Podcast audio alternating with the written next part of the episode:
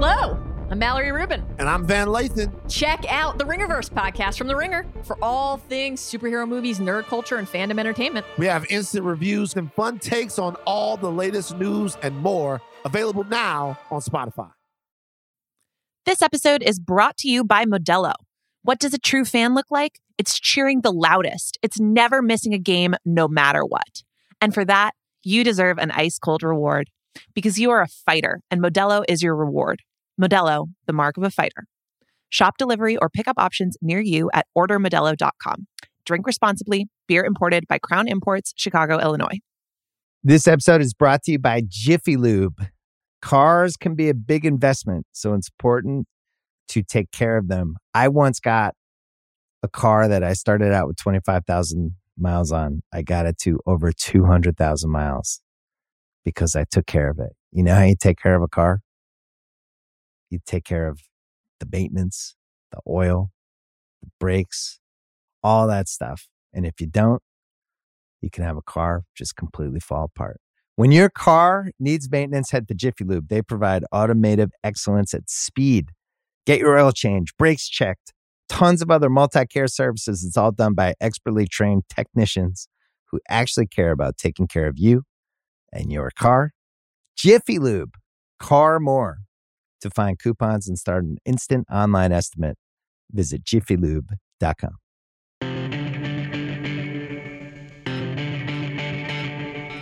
Hello, and welcome to the Thursday edition of the Ringer NFL show. I'm Nora Princiotti. I'm here as always with Mallory Rubin, and I've got good news and bad news. Bad news is that the Seattle Seahawks are three and eight. The good news is we've got Danny Kelly here to do a little Seahawks therapy and talk about what has gone wrong with us. Danny, Hello. how's it going? Welcome, Oh. DK. It's going. I wish we were meeting under happier circumstances. I know. When you guys uh, messaged me, I was like, "Do we have to?" But also, it's going to be therapeutic. It's going to be nice. Let's talk it out. Let's kind of get to the bottom of this. Um, maybe it'll make help me move on, move forward with my life, things like that. as our listeners will will uh be brought into over the course of this pod, Mal and I slacked Danny about coming on this show and and talking about the Seahawks with us. And one of Danny's responses was, "Yes, I'll drop some brief notes in a Google Doc." Not very long after, I opened up that very Google Doc, and there were just pages, Pages. of missed draft picks and free agent signings Yeah. written down with commentary. So The commentary headspace could be the all in. entire pod. Just select readings of Danny's parentheticals. We did consider just do letting Danny like read read Seahawks transactions Maybe we from still the will. last five years for like I don't know forty minutes. We run the tape, we stop it, just just put it up, just, put it out there. just a long list. Uh, I'm not gonna lie. I this is literally my process. I poured a, a stiff drink, and What drink? Just whiskey on the rocks. What and kind then- of whiskey? We need the details, you know? Uh, That- well, that's what really brings my, a scene to life. my usual choice yeah. is Bourbon the- man, rye man. I'm a, I'm a Scotch guy, Scotch Okay. guy or Irish whiskey, either one I like a lot. Okay. Um, Got it. And not gonna lie, I just go with like the Costco generic stuff. Um, so there's a Costco brand The- the, like, Scotch, like, a blended right? Scotch. Yes, it's like Kirkland blended Scotch. great wine. It's I'm not I'm not gonna lie, it's good. Like I have some good Scotch, but like the Kirkland stuff is pretty good, especially if you're drinking it on the rocks. Like I I'll go with like the better stuff like neat or Yeah, whatever. I'm not but- surprised by that at all. Yeah. You Is know. this the same logic you're going to use to talk yourself into the path to rebuilding the Seahawks? Not going to lie, there's of Kirkland there. brand supplies, It's fine, really. This has been the Kirkland. Kirkland brand roster construction for the Seahawks here. Um, But wait, Yeah, okay, so you so pour a was what I stiff drink and you just like die And dive Write a bunch of names I- down. I went back because like sometimes it's like hard to remember all the actual moves. I had to like go and Google like Seahawks free agent classes and like remember some of these things. I had no memory of a few people, which says a lot. Um, and so it was just like a cathartic thing. I went and, and made the lists, um, tried to remember like what happened with all these players, and it was very hard to remember any of them. Um, I said to you guys, I don't know how the Seahawks have a roster right now. I don't know where they got all their players because they certainly didn't get any of them from the draft or from free agency. so where these players come from, I don't know. Oh, but like their drafts and their free agent classes over the last like seven, eight years have been, I mean, you could argue the worst in the NFL, like straight up atrocious. So we're gonna get into it, but um, that's like kind of like the foundation for what we're gonna talk about. or the absence of the foundation, crucially. Yeah. The the lack of a foundation. Yeah. I'm just picturing DK like holding a glass of whiskey, sipping sipping in this like majestic relaxed space and you know that all he's thinking about is like Eddie Lacy. yeah. But here, here's the thing. You know, we're sitting here with each other. It's December 2nd. It's Spotify wrapped season. And I think Danny should really lean in and make Spotify wrapped cards for all of these draft classes and free agency classes. You know, you spent X number of minutes with this busted offensive line pick. You are in the top 1% of viewers of this person's tape. Your your your most listened to genres are old, oh, like bad off-ball linebacker prospects that probably shouldn't have been taken in the first round. No, actually, the off-ball linebacker is like one of Your the better ones. audio aura is you need to run the ball more.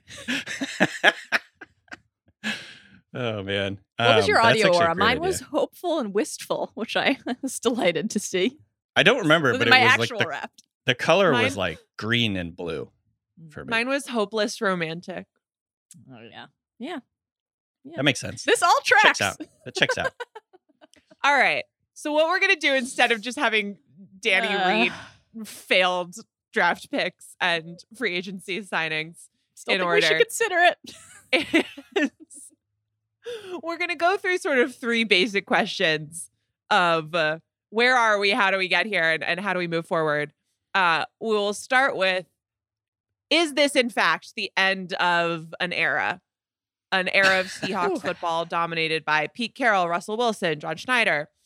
We will move on to what specifically happens with Russell Wilson and then we'll talk a little bit about you know if if it is indeed the end of an era and seattle needs to rebuild or if they just Right. need to rebuild to not continue to have losing seasons which it seems like they're on their way to Mm. uh where they kind of go from here but danny will Yeah. you give us your take for starters on is this truly the end of this last glorious era of of seahawks football because if they do indeed finish with a losing record, it would be the first time in 10 seasons uh, Yeah, that they've yeah. done so or finished worse than second in the division. Um, I think, yeah, generally speaking, it does feel like it. I think for the first time in a long time, in like a decade, I'm pretty, I I feel confident that Russell may try to leave the Seahawks, may try to force a, Mhm. a trade. I've talked about this in the past. Like he's looked at what Tom Brady has done. Um, you know, obviously he didn't force a trade, but he went to a new team that was very committed to like building around him. All this stuff gave him like all, gave him the world. Let him pick all these players and bring Gronk back and all this stuff. Um, he's seen what Matt Stafford did, forcing a trade out of Detroit, where he, obviously Stafford didn't feel any sense of a future there. Um, didn't feel like the team was like building a contender around him, and he forced a trade to and got to the Rams. Obviously, a few weeks ago, probably would have looked a little different because now things are kind of going off the rails in LA. But like generally speaking, I, I think Russell Wilson, who, um, whether you believe it, whether I believe it, he believes that he is going to be like an all timer. And he wants his legacy to be one of the greatest players of all time, wins multiple Super Bowls, blah, blah, blah. He definitely believes that. Like any anybody that's watched him talk, like he clearly believes this. Um, and I think that that's why this could end up going this way. However, I think I'm I'm leaving the door open, like the fact that that might not happen. I mean, he's still under contract, Mhm. um, but it, it does feel like the end of an era for sure, Whew. which is weird. It's bizarre. If that is the case, uh, uh, then I think there's an interesting discussion about okay, wait, how did we wind up here? Right? Because we've Yeah. talked so much about the scheme, particularly the offensive scheme, whether or not Russ is cooking or not. Yep. over the years and whether or not they've been able to maximize his talents. And I think usually that discussion is centered around how they're choosing to play, Right. not necessarily who they're choosing to play with. right. Right. And I get the sense, Danny, from what you've provided us, Yeah. that you think the personnel might actually be the issue. Yeah, it, I think it is. It's actually been. It's so funny because the scheme stuff, which has been annoying, like oh, like what's the best scheme for winning? Uh, what is what's maximizing the talent they have on this team? That's been sort of the discussion over the few, last few years, but it's been a red herring for what's really going on, which is the gradual, slow degradation of the roster, the, the talent on the roster, the depth on the roster, the found like like we said before, like the foundation. They've built this thing on sand, and it's that sand is like washed away. Like there's nothing now. Um, not nothing, but like the team overall is just not very good, not very talented, not very deep. Um, the defense has really eroded over the years, like the talent on both sides of the ball, all that stuff. So, um, and I think the bottom line is if you look at, like I said, their draft classes and their free agent classes over the last six, seven years, you can see exactly why the Seahawks have won three games. There's like three teams in the NFL who have worse records than the Seahawks right now. And it's like all these atrocious teams, you know? Um, and the Seahawks have gotten there, and not because of a few bad bounces or a few like bad plays. Obviously, Russell Wilson got hurt. That's not going to help anything. But um, I think it's it's a bigger issue. It's a bigger problem that really um, all this stuff, all this bad decision making has caught up to them. And with Wilson playing not very well right now, instead of him elevating a bad roster or a middling roster and making it a, like a 12 win team like he did last year, because that defense was bad last year, you know, straight up, even though they did improve in the second half.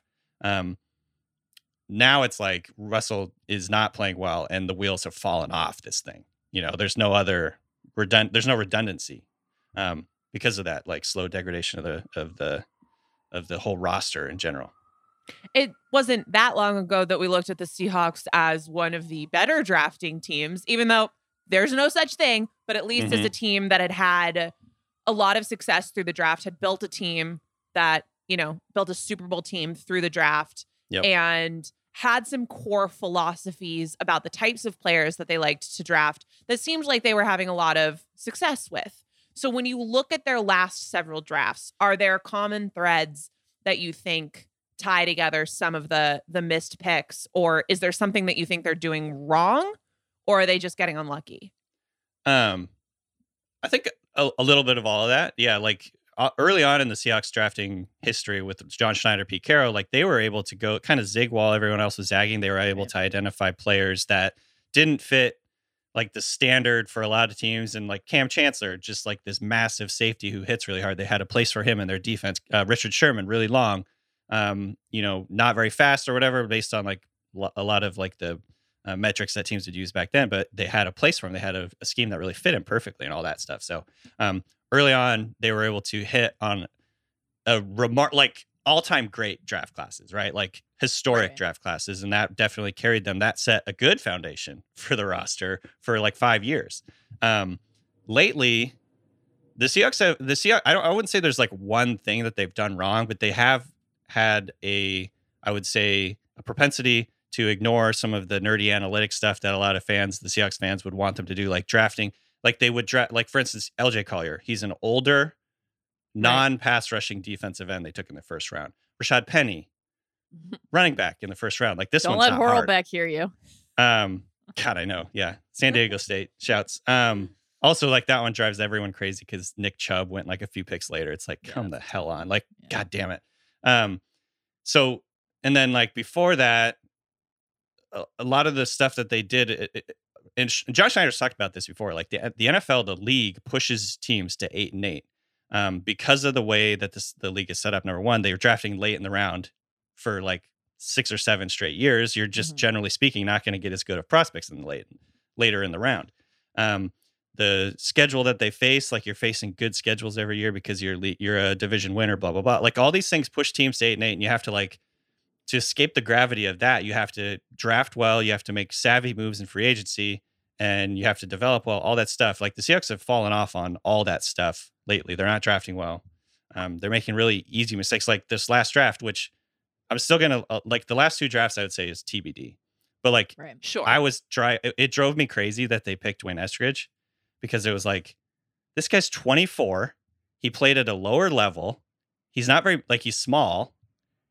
Like these are all the the classic mistakes that teams make. He was a late uh, a late bloomer in college at a low level, It's like all Right. these things, like, they, but like you can get away with a few of these things here and there, but like the Seahawks have continually like gone against what like analytics would say, and I think it's come back to bite them over the years. Danny, I'm curious, you know, to that point specifically about drafting because of their sustained success in the portion of the round where you're just, you know, inherently not going to have access to the the top tier prospects. Yeah. I'm curious to I mean I mean that is obviously like just true, right? That is intuitive and that is a, a fact. But isn't it also true to, you know, circle back to what Nora w- was observing and asking about a few minutes ago that one of the keys to the Seahawks drafting success, you know, before the dip was that they were able to identify consistently the Mhm. prospects who weren't just in the top, you know, 10 or top 5 or whatever of the draft. That, you know, if you look Right. at something like the 2012 year, of course, as this fulcrum moment not only across the league but for their team where you're getting of course like Wilson in the middle rounds, Bobby Wagner, th- that was the Bruce Irvin draft, like Mhm. all of this the the SPARQ stuff, the Nike SPARQ stuff, right? And how the Seahawks Yeah. were the poster team for that movement of studying the, you know, Ke- Kevin, our, our guy, our colleague, Kevin Clark has written about this many times over the years at the Ringer, like how the Seahawks became the face of this draft movement b- built around specifically focused on focusing on explosiveness and athletic traits, and that that was so core to how they were able to, like you're saying, like zag, right? Is it that they SPARQ have with a Q. SPARQ with a Q. Is it that so is it you're you're noting of course the reluctance to embrace the analytics movement so that's central right as a consideration but specifically with something like the ability to identify the prospects who are going to be able to fit into what they're trying to do and make a difference how much of it is that other teams caught up Yeah. or past them and how much of it is that the Seahawks with the same brain trust that Schneider Carroll brain trust that has been there for this decade of excellence have stopped being able to actually pinpoint the players who are going to be able to excel for them. Yeah, I think there's uh like a, the first point where teams caught up. I think that's definitely a thing. And and I mean, if you look at the Seahawks, so in 2012, 2013, 2014, 2015, Seahawks had like a historic defense, one of the best defenses of all time. They they were really really consistent for like three or four straight years, and that obviously spawned copycats. And across the league, a bunch of teams started playing the Seahawks brand of football. Like their assistants got hired, um, and it spread across the league and then all of a sudden everybody's looking for the next Richard Sherman. You got Mhm. um, you know teams taking reaching on on players that aren't really that good, frankly, because they're tall and have long arms. Um, and they're like, oh, this guy can fit into our scheme, even though he maybe doesn't have great instincts or can't doesn't have ball skills, things like that.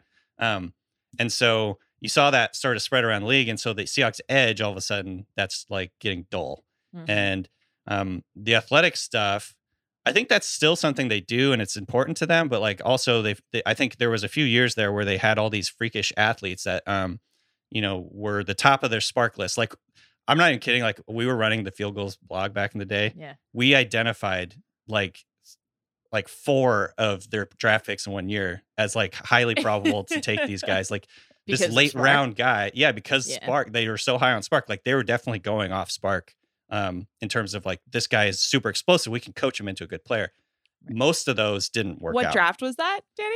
Do you remember? Um, so in 2012, guy like uh, I think J.R. Sweezy, super athletic. They decided they wanted he's a defensive lineman. They're going to try and turn him into a into an offensive lineman. Um, and then in 2013, 2014, there was definitely some guys that were like super super athletic that just weren't very good at football. So and then 2015 was the big one.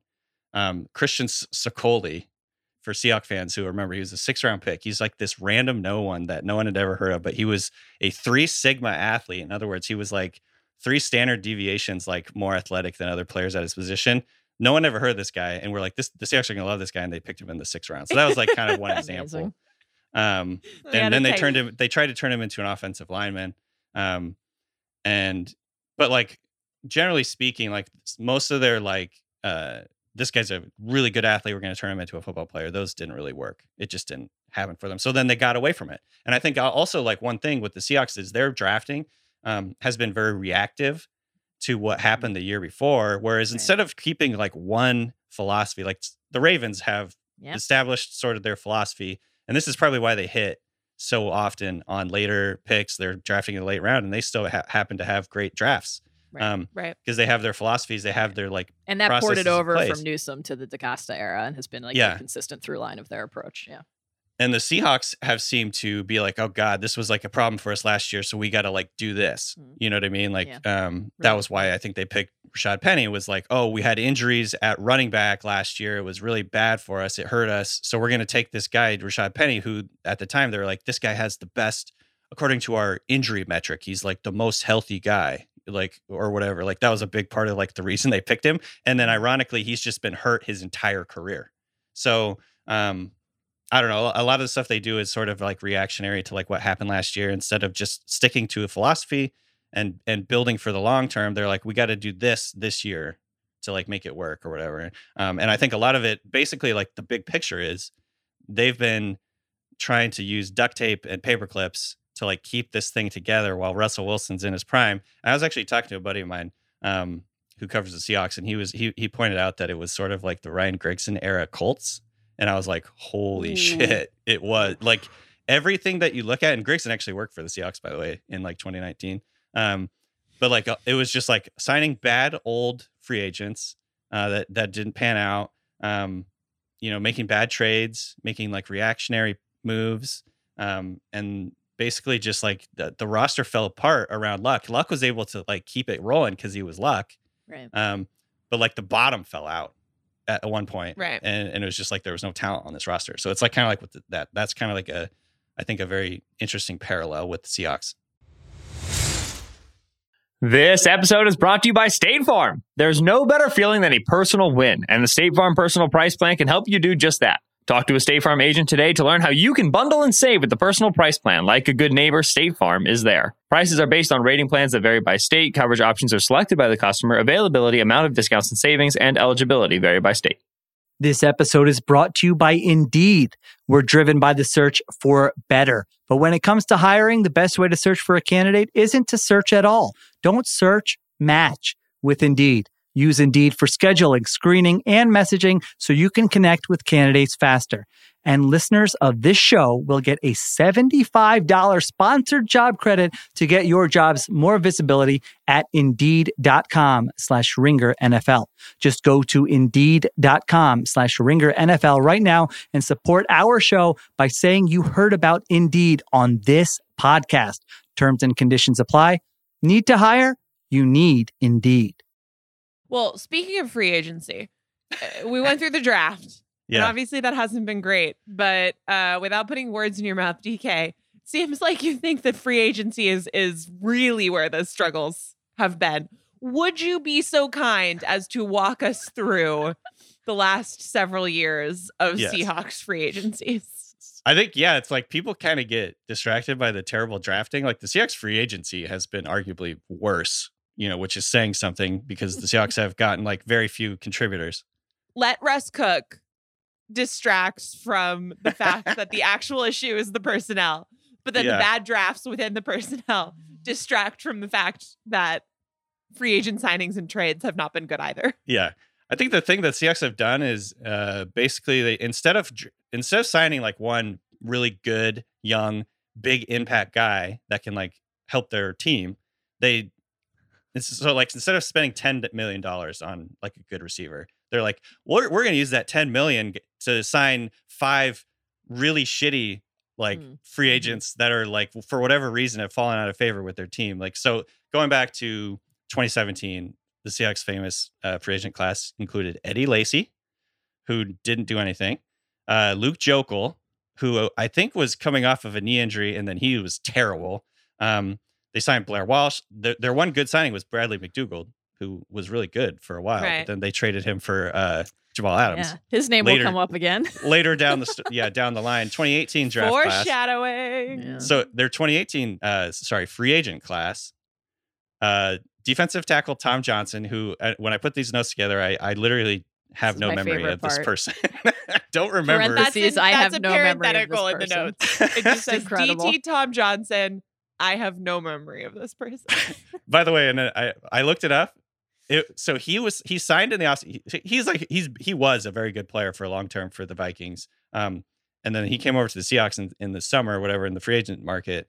And the Seahawks tried. They they were like, we're going to cut you because we don't want to pay you your guaranteed salary during the year. But the understanding was like a wink wink deal was you're going to come back and we'll sign you once waivers clear or whatever because they didn't want his full contract guaranteed. It was some stupid thing.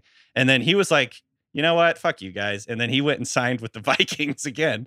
So even though I include him because I was like basically just like these are like 2018 dra- like free agent class, like he was included, but he actually never even played for the Seahawks.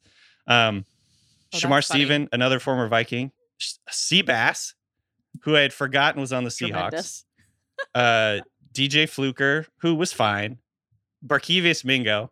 I mean, come on.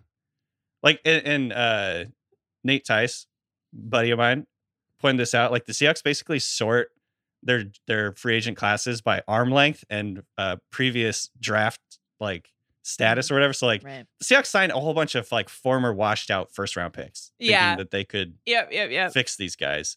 Um, and it just never really worked out. Ed Dickson, I think he was injured the entire Yeah. time. Mal, you remember Raven. him? Yeah. of course. Um, 2019, Ezekiel Ansah, he was injured the whole time. Another former first round pick. They thought they could rehabilitate. Uh, they signed a kicker, Jason Myers, to a four year contract. Um, Mike Iupati, he was fine. million dollars. The Seahawks, again, it's like everything that goes against the analytics. Like they keep giving all these kickers big money deals, even though like kickers are notoriously inconsistent year over year. Um, 2020 free agent class, Greg Olsen was hurt pretty much the entire time. Cedric Ogbuehi, he's still on the team, I believe, and he hasn't been good. Brandon uh, Shell, he's been fine. BJ Finney, they traded him almost immediately. Chance Warmack, former first round bust, didn't do shit. Phillip Dorsett, former first round bust, didn't do shit. like this, this, this is the the pattern here. Basically, they're like, we're gonna sign a bunch of like middling to bad players, w- spend Yeah. all of our cap, all of our remaining cap, instead of signing one big good impact player. Um, and I think, by the way, the reason they had to do this is because their draft classes suck. They have no depth. So they need to sign these middling veterans, this middle class veteran Right. like type players to fill out their roster because otherwise they don't have any players on their roster. this uh C- Cedric, by the way, current currently a, a Raven. Um it's Hmm. oh, he's on the not to- Ravens now? Oh, my bad. it's hard didn't to know. notice as you're talking. T- two observations. One, Yeah. uh, you know, Danny, you of course host uh, our wonderful, your co-host our, our wonderful fantasy football show, and so you'll be familiar with this. I can't help but but think as you're describing this that this sounds a lot like how I consistently botch my fantasy football teams. you know, instead of spending big on the star, Yes. spread out my money on a bunch of mediocre players who won't make an impact. Then later, try to fix it all with a trade for a guy I'm sure is going to be good because of where he was once drafted. Not ideal. By the way, the Seahawks signed Adrian Peterson yesterday. Just going to throw that out there. I was Like, gonna what is that to do? Come on. Uh, bless Pete for saying, God you know, what was it. it like? We finally got him, like going Yeah, back to the like he's old college recruiting days. so Yeah. Pete, I really would love to be in the meeting where they make the decision to do that because it's just like, what are you like? Okay, yeah, let's go for it. This is a good idea, right? it's Yeah. a head scratcher in December of 2021. That's for sure. Yeah. Yeah. But the other the other observation I was going to make, DK, uh, just off of what you've sketched out so far, is that this will this will be maybe an obvious thing to note, but it's not just that there's not one key thing. Like you've noted a few times, oh, this is something people point to, but it's distracting from this. This distracts from X, distracts from Y. You know, Mhm. A distracts from B, or like what you mentioned earlier about the scheme issues actually being a red herring for the personnel issues. Like, I guess what I would, would ask is one, i i it's it's not that all of these things are happening at once. It's that they compound each other, right? So the effect Yeah. becomes exponential. Like if you can't paper over your bad drafting with effective trades and free agency, then you can't field a successful roster or a competitive roster in the NFL, period, right? But it's like they're not mutually exclusive either, right? So to the red herring point, and I guess we can maybe circle back to some of the scheme stuff in a bit when we like look ahead and talk about what needs to happen to actually fix this and how much of this is maybe an aberration and how much of this is like the reason for sustained concern. But is the scheme a red herring for the personnel issues or are these both problems Right. that exacerbate each other because a scheme that is maybe not being properly executed in the modern day 2021 NFL definitely can't function if you don't have the personnel in place to do exactly what Pete Yeah. Carroll or maybe to a lesser extent Shane Waldron wants to do. Yeah, I think that's a great point. I think it's actually, uh, yeah, I, like red herring is not the right term because um, it makes me think of, things. of literature though, so I love it. You know, I love it.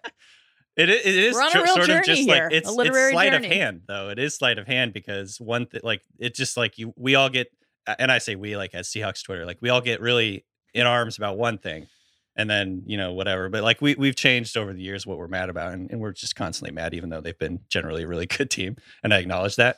Um well, that's But- just fandom, right? yeah, yeah. Um, also, I mean, have you seen the Seahawks play? Like, it's the most painful experience in the world, um, even when they win. So, I guess like, um, I guess what I was gonna say there is like, yes, it, one thing that I've kind of said consistently over the years is with the Seahawks, um, philosophically, I think just like Pete Carroll, his his defense especially, but his offense Mhm. also, I think it can it, it goes it, it bleeds into the offenses. Defensively, they're not a complex team. They've said like players have said this like Right. everyone knows what we're playing. You know, we're playing Right. cover three, and that's changed over the years. Obviously, they've started to adapt, but generally speaking, I would not say that they're a complex uh team that like does a lot of deception and hides what they're trying to do you know things like that they're not like all lining up and and sugaring the a gaps and They're not really a game plan defense. It's not really like, oh, Correct. here's this is our opponent. We're going to significantly change the scheme on a week to week basis. Most teams, only a few teams really truly do that, but they absolutely just sort of they uh, line yeah, up, play what they're going to play. they're the antithesis of the the Patriots and Bill Belichick, who changed the, the game plan every week. It's basically what Pete what Pete Carroll says is, and I don't know if he explicitly says this, but we're gonna line up, and our guys are gonna be more disciplined and be better than your guys, and we're gonna win because we're consistent. We play hard, we run, and we tackle well, and and do all that stuff We have really long arms. and then the, yeah exactly we had we win on those margins but like over the years the talent has clearly degraded and playing boring general like really basic coverages these players aren't executing them better than the defense better than the offense. And offensively it's the same deal like you know the CX fandom has been like clamoring for more deception like it's my sort my thing is like just use deception. Use play action. They do use play action now. It's improved. Um, but like more motion, more things like that. Like they they they have sprinkled this in and gradually sort of added stuff. But like I just want more because they don't frankly have the talent on the offensive line. They don't have the depth. They have good two good receivers, but they don't have the depth and receivers to like Two great run these really yeah they don't have the depth Yeah. to like run these really basic things like they need to get more they just need to like use more smoke and mirrors and help the help the other guys out in other words um so it like you said it, to bring it all full circle it's all connected the lack of talent on the team has made it more difficult for them to run these sort of like and it's all relative clearly i'm not saying like they are running a high school defense but they're relative to some other defenses like it's sort of like we're going to run our stuff their offense is the same deal we're going to run our stuff we're going to execute on third down guess what you suck on third down Yeah. like you're you're literally the worst The worst down. team in, Yeah. the league. so i don't Very know that, i think that's all it's all connected This episode is brought to you by Visit Williamsburg. In Williamsburg, Virginia, there's never too much of a good thing. Whether you're a foodie, a golfer, a history buff, a shopaholic, an outdoor enthusiast, or a thrill seeker, you'll find what you came for here and more. So ask yourself, what is it you want? Discover Williamsburg and plan your trip at visitwilliamsburg.com. Spring is here, and you can now get almost anything you need for your sunny days delivered with Uber Eats. What do we mean by almost? Well, you can't get a well groomed lawn delivered, but you can get a chicken parmesan delivered. A cabana? That's a no. But a banana? That's a yes. A nice tan? Sorry, nope. But a box fan, happily yes. A day of sunshine? No. A box of fine wines? Yes. Uber Eats can definitely get you that. Get almost, almost anything delivered with Uber Eats. Order now. Alcohol in select markets. Product availability may vary by. See app for details. So let's use that to talk about what happens with Russ now, because I, I don't think he's not having a good season. I do not think that it is fair to pin the Seahawks struggles on him. He is still Russell Wilson. I think obviously, as DK, you just did such a great job of of describing. It is really the deterioration of the situation around him that's leading to this, but it does create this situation where it feels like the team is no longer a good match for him. Like they're in Mhm. different places. It does. That's yeah. that said, he's still been there for a long time. He's been a part of that infrastructure. For the most part, they've been very, very successful. Yeah. It, it seemed like you said off the top that you think he could genuinely leave this offseason. I'm starting to believe he can. I- Everything that you hear, whether that's through like, you know, his agent planting stuff or whatever, I don't know like exactly what's happening here, but like it's pretty clear. Both sides, especially last off season both sides were sort of planting things in the media and, you know, talking about like there was a report like Russell will play for these five teams, you know, like wh- where's that coming from? Yeah. Clearly from Russell's camp. Right. Um, And the ultimate explanation, I mean, I'm paraphrasing, but was in essence, didn't ask for a trade, but yes, it's correct that those were the four teams I Yeah. said I would be willing to be traded to. I would play for the Cowboys, Saints, Raiders, and Bears, but I didn't So- ask to be traded.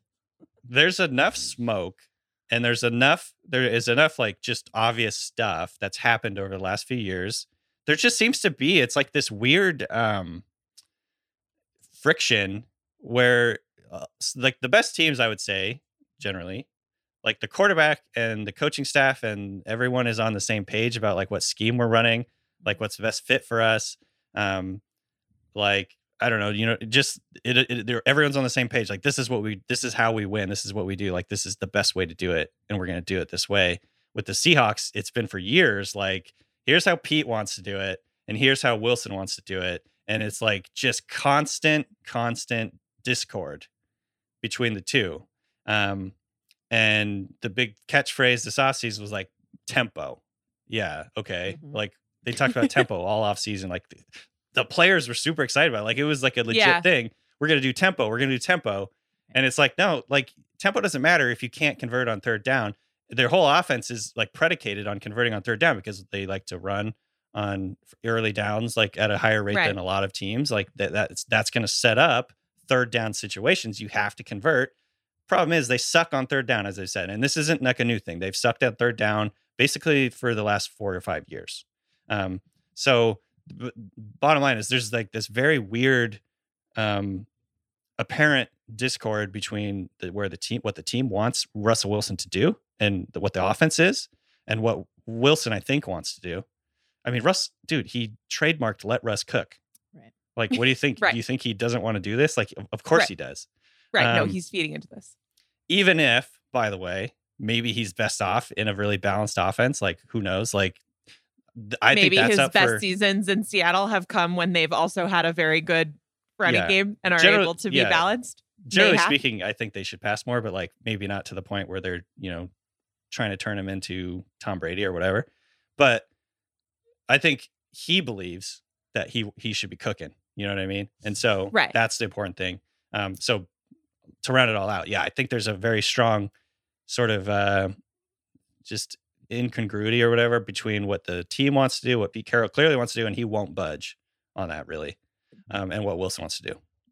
It seemed like last last off season for at least a moment russ was unhappy there was noise about the trade possibility. Then it kind of felt like they just said well we'll we'll get you a gabe jackson and a shane waldron and you'll be fine. Yeah. And russ was like okay i'll take a gabe jackson and a shane waldron. That'll be totally cool. Cool. Yeah. see you in see you in july. See you in july pete. Let's run it back. And uh, so to me that that always said something about okay it can't have been that bad right? Like gabe jackson all love to Gabe Jackson, but Gabe Jackson cannot a deep, deep wound heal necessarily. Right.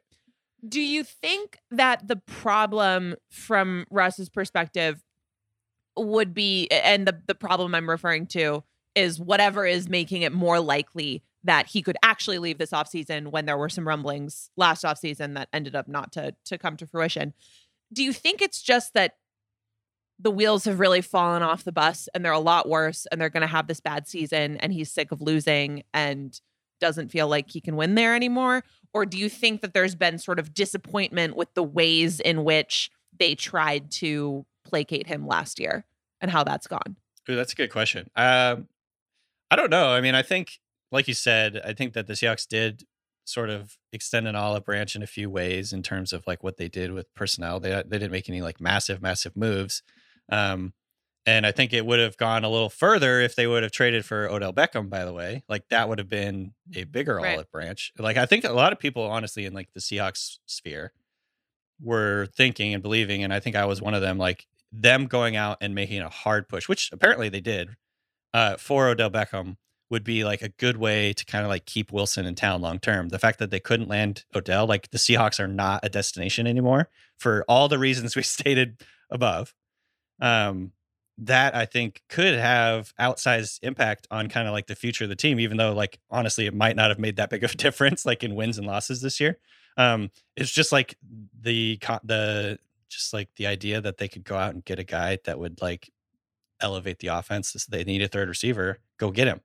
Um, I think it's kind of like the Rodgers thing, you know. It's like, are we trying to win, or you know, like I, I don't know, like are are you going to try to maximize last few years of my prime, things like that. And so I think, um, I think there was certainly some things they did, like the Gabe Jackson trade, all that stuff, like signing Gerald Everett. I think was interesting. Um, you know, little stuff, but again, it was it was nothing. There was no slam dunk move, and that's sort of like the been the pattern over the years of yeah, here's a patch here, here's a duct tape here, here's this, that, and the other. Um, but you know, you you look at some of the other teams that I'm sure he's looking at, like the Bucs, like they have just this elite, elite talent base, and Right. he's like, I want to go play for a team like that, you know? Danny, do you think like and, and Nora, I'm, I'm curious for both of your opinions on this. And this is like I don't know, maybe a silly thing to ask because it's impossible for us to know the answer. We are not uh, mind readers. But given like what we were talking about earlier, the way Russ thinks and talks about his legacy, you know, the idea, despite everything from last season with the, the trade rumors and, and murmurs of wanting to be a lifer in Seattle, like, do you think that this is gonna that he would be comfortable with this being the final note on his Ooh. Seahawks tenure? Because like Yeah. we haven't talked much about the the injury yet, right? And I, I think we we have to for a minute because despite I should say, you know, I'm not only am I not a mind reader, not a medical professional. so with those caveats issued, I'll now continue.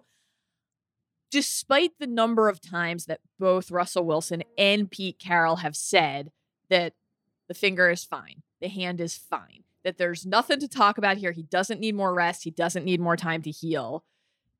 It is, I would I would posit quite clear that he is not 100% and that he presumably came back a little too soon. Like he just has not been the same passer and the same player since he Mhm. came back from the injury. You know, they're 0 3 in those games, but just watching him play, like the timing, his timing is off.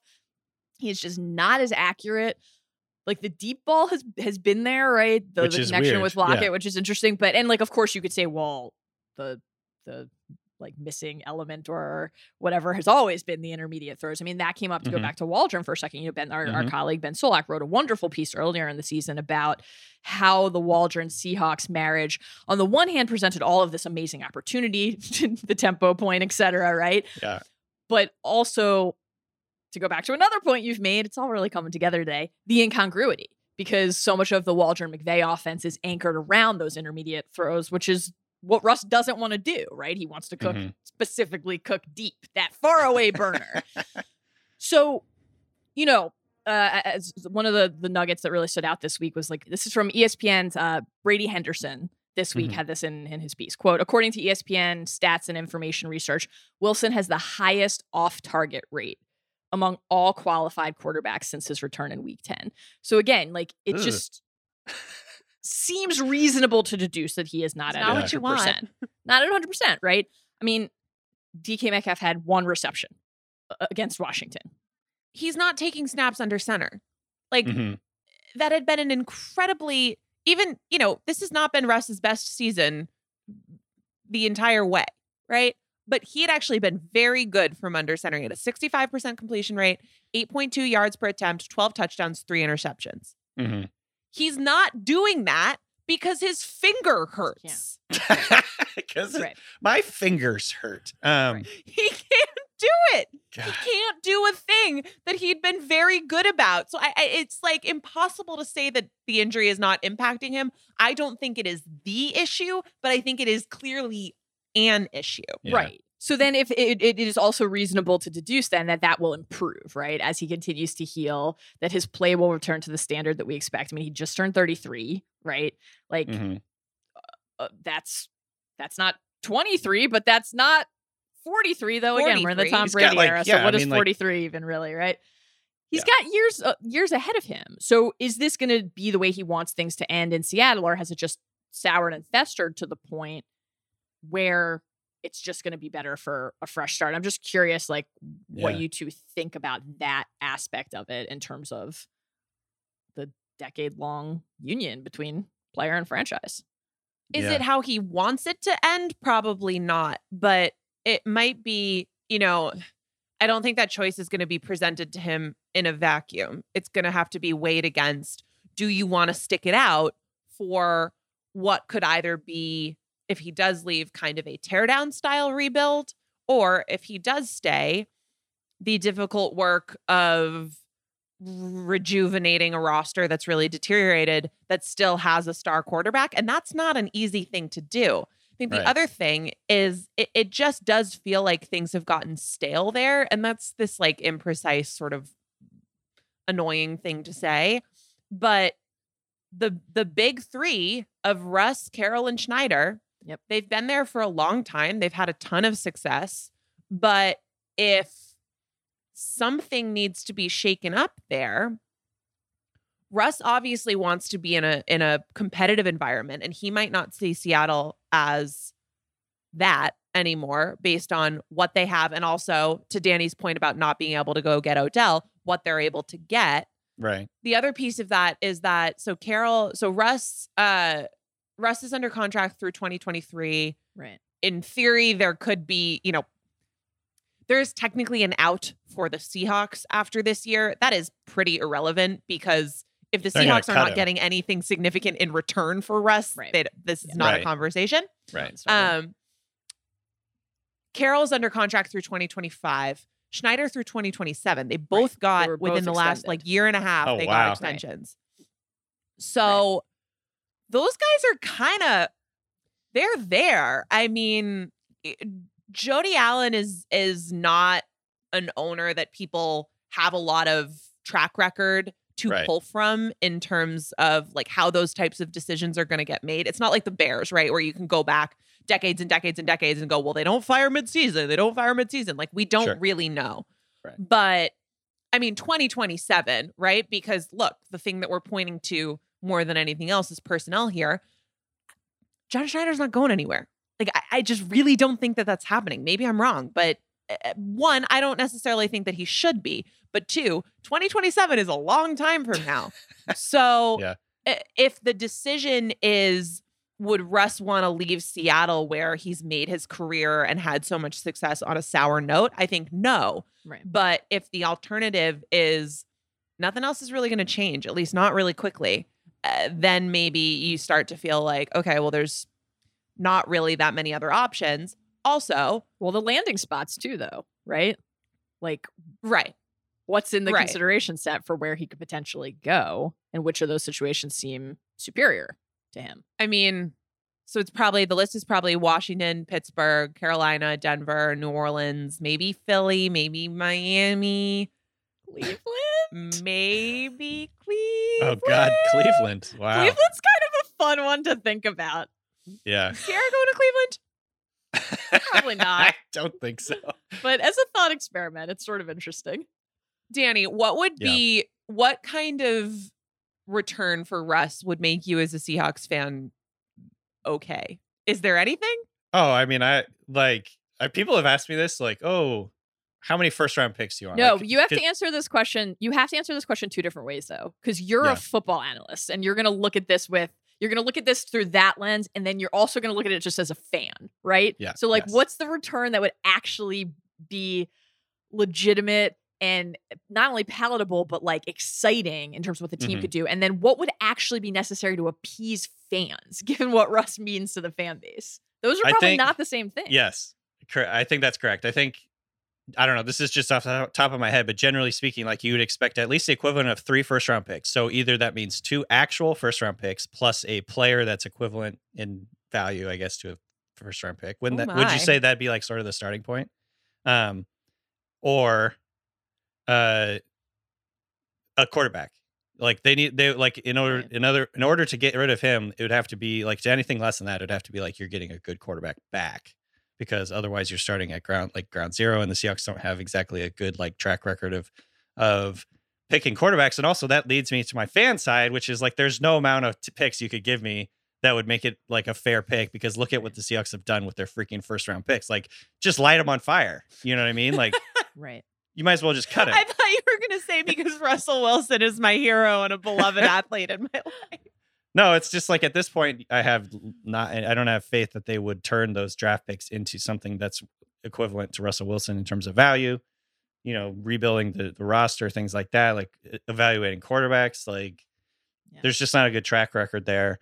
Um, you know, so I think that would be like kind of like the answer. But I, I would say like two to three first round picks at minimum. So that is the the the wonderfully optimistic note that leads us to our third and final question, which is how does Seattle rebuild? And obviously, we just mentioned that that takes on a, a different tone, whether based on whether it's okay, you trade Russ and you have maybe a couple extra first round picks to work with to varying degrees of success and Yeah. use that capital to actually tear this thing down to the studs and try to rebuild it. Versus if Russ stays, presumably there's more of an attempt to remain competitive the entire time, but just gradually sort of find more ways to support and build around him. What do Mhm. you think, Danny, is the single most important factor for Seattle to have a successful rebuild and get back to winning? I think bottom line, I think they need to keep Russell Wilson. I think I don't think it makes any sense for them to try and be like, "Hey, it was a good run. We're going to rebuild." Like you said, Mal, he's 33.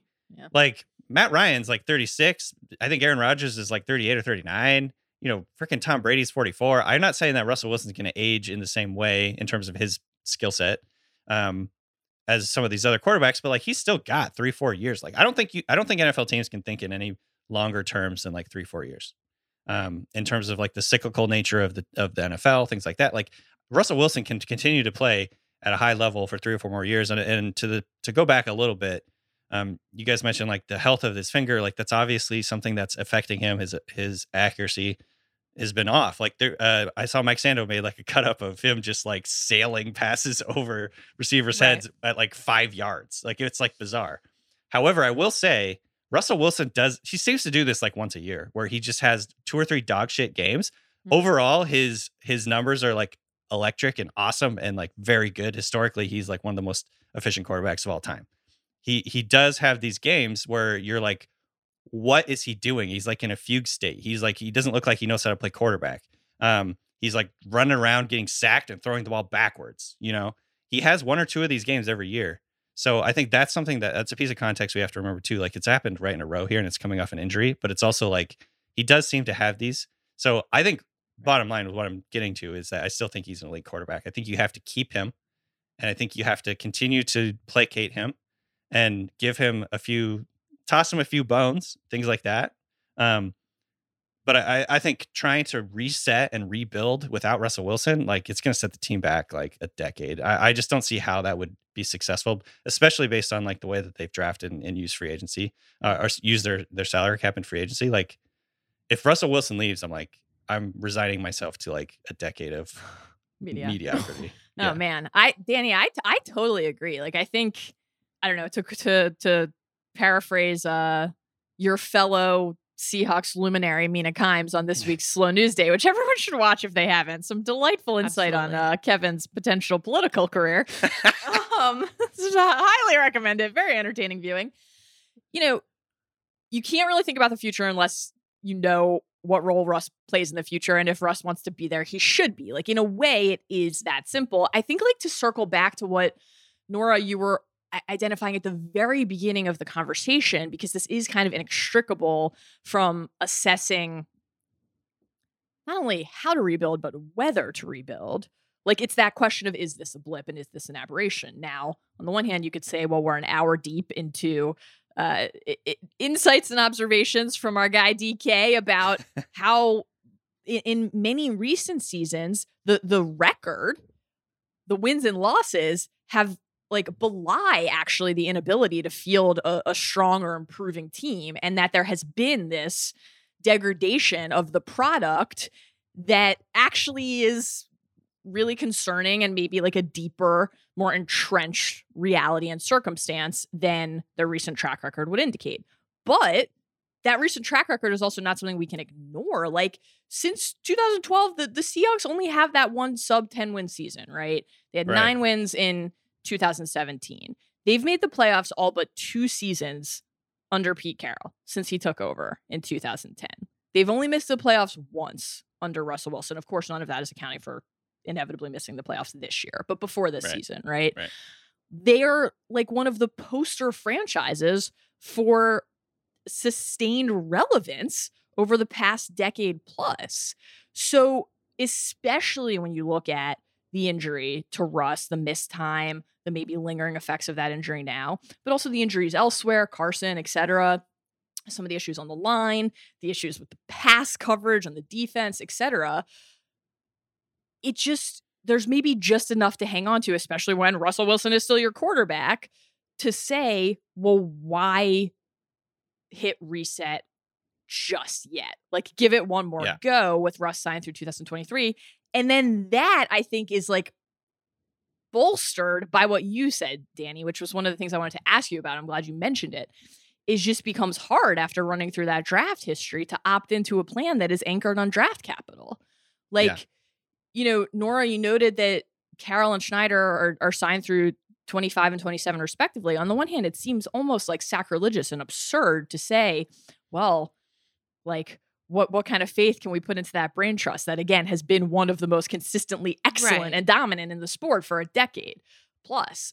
But given that draft track record in recent seasons, if the entire reason you trade Russell Wilson I mean, now maybe it's not the entire reason. Maybe part of the reason is just he's like, I don't want to be here anymore. And at some Right. point, it becomes Right. untenable, right? You can't totally Right. ignore that factor. But from a roster building perspective, the reason becomes what can we gain from this superstar? Like, what can we try to cultivate here?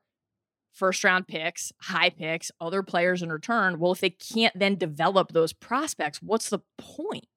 So I, I don't know how the conclusion after all of that is anything other than run it back one more time and hope that this was just a blip. But the last thing I want to say on that front then is that you you have to look at the rest of the division, which is fucking stacked. And like the calculus has just changed in the NFC West, where it is no longer reasonable to expect coming into every year. Yeah, sure. The Seahawks do this. Now I say that as someone who until like two weeks ago was saying on this very podcast, "Man, so I'm just waiting for the Seahawks to turn it around and make the playoffs. Like Yep. we're yep. just trained to think that that's how it will go, even with, you know, a series of like playoff disappointments, right?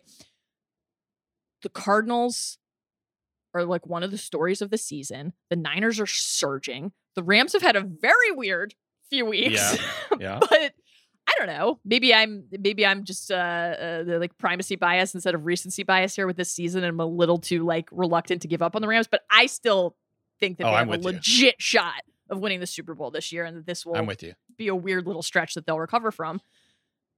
Now the Rams are not exactly built to win long term, given how all in they've gone. Right? Like talk about draft capital. I mean, they don't have any or believe that it's worth having any. So that's one thing. But like the division is just so loaded that the path to dominance is a little harder than it's been before. And that's a factor too, right? Yeah. It's a factor that the division is stacked. It's also a factor that we need to mention that whether they have Russ going forward or don't, the Seahawks will be working without a first round pick in the next draft. And that brings us to our State Farm surprisingly great segment. Football wouldn't be the game we know and love without a few surprises. And one of the surprises of this season, and it relates to some of the struggles with the Seahawks that we've been talking about, is that the Jets currently, if the season ended today, would have the number four and number five overall picks in the draft. Number five is what they would get on their own if the season ended today. But number four is the first round pick from the Seahawks through the Jamal Adams trade, which certainly Seattle did not think that would turn out to potentially be so high a pick when they made that deal. Right, right. right. But Danny, will you tell us a little bit, since you are a draft expert, how you would potentially go about using some high value picks at the top of the draft Mhm. if you were the Jets, just based on which players might be available there, but also how you would look at using those if you had drafted a quarterback at number two overall, Zach Wilson, who hasn't Yeah. done very well this year, but who you just spent, you know, a huge pick on. Right. I mean, I think that they are they're not going to give up on Zach Wilson this quickly. Obviously, he's uh, you know, they're going to give him a few years to develop. Like he has flashed some high level arm talent, all that stuff. I think that they're definitely going to um, continue down that road. Plus, they really hammered the offense hard in, in that draft. Uh, They Mhm. traded up for Alijah Vera-Tucker, Elijah Moore. I think looks like a future superstar receiver. Um, Yeah. Michael Carter, very good running back, I Yep. think, and, and they got a steal for him uh, in the fourth round. So if I were them, I would just hammer the defense. Like this defense this year has been terrible. Um, the interplay between like how how much a good defense could help Zach Wilson long term, I think would be massive for them. So um, with four and five, and by the way, it's mind boggling that the Seahawks draft pick is higher than the Jets draft pick right now. Um, that's just great. Tough one. Really loving that. Um, four and five, you're they're gonna have an opportunity here Uh. to get like a blue chip or two defensive player, like whether it's Right. um Kayvon Thibodeaux, uh, pass rusher, Aidan Hutchinson, pass rusher, uh, corner like Derek Stingley. I think that there's so many options they have early on in the draft, especially if a couple quarterbacks sneak into the top few picks. Like we don't we don't know how that will go. It happens pretty frequently. Like quarterbacks will rise late in the process. Yeah. Um, so they're going to have a chance to really bolster their defense here, and it's just working out perfect perfectly for them. Like it, I mean, I can't imagine they ever had in their wildest dreams like a top five pick in mind when they traded with the Seahawks on, in that one. So, um, yeah, this is a huge, huge opportunity. They can't squander it, but they have an opportunity here to, uh, you know, lay the foundation for their team. So it's it's going to be really exciting for the Jets fans. Danny, any Jets fan. consideration given the two top five picks to trading down and trying to amass more picks and more capital given where the team is overall? I mean, I think that's Ooh. definitely something that they should consider. You know, it, the draft is always such a crapshoot with, uh, you know, just the development of players, all that stuff. That having more darts to throw at the board is always going to be a good thing. I would say some some people might not think this is like as good of a draft where you can trade back into like the teens or whatever and get as high a like quality of this player. Maybe like you want to stick in the top ten. But I would say generally, like if they can get a haul for that pick, if someone wants to trade up for a quarterback, for Yeah. instance, I would do it for sure. Just because you can get multiple, multiple guys. Plus, they trade up, by the way, last year they traded up for Alijah Vera-Tucker. That wasn't cheap. So if they could kind of get back some of that draft capital, um, Get some of that back. yeah. get more depth for for the defense, get more depth for offense, like Yeah. that's going to really pay dividends down the line. So um, at least one of them, I, I think at least one of them, you, you have the opportunity to trade back. You should do it. Jets got to be happy about how that's shaping up.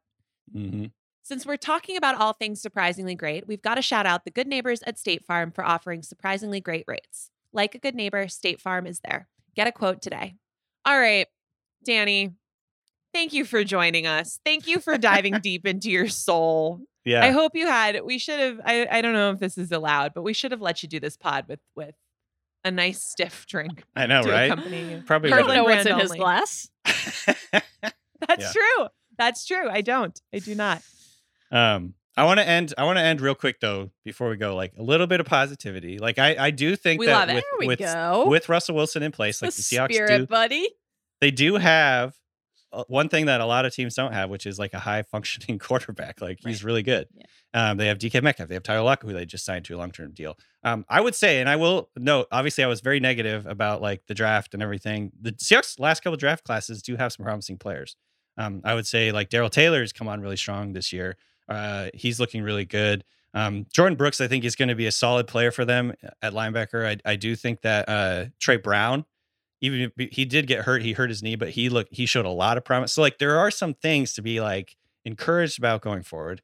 If the Seahawks can, like I said, turn some of these higher picks in the second, third, whatever, how many picks they have, I don't know. Um, if they can turn some of these guys into contributors, we've seen what the the Patriots have done this year, where they went big in free agency, found some good players in free agency. The Seahawks can land a few good players in free agency and then hit on their draft picks, like the Patriots hit on all three of their top three draft picks. Then things can change pretty quickly. So I will I'll leave that for all the Seahawks fans who are pissed off at me right now. Like there is hope, I think, and and if they do end up keeping Russell Wilson, it's not like, you know, I don't think I uh, my bottom line is I don't think they need to just tear it down.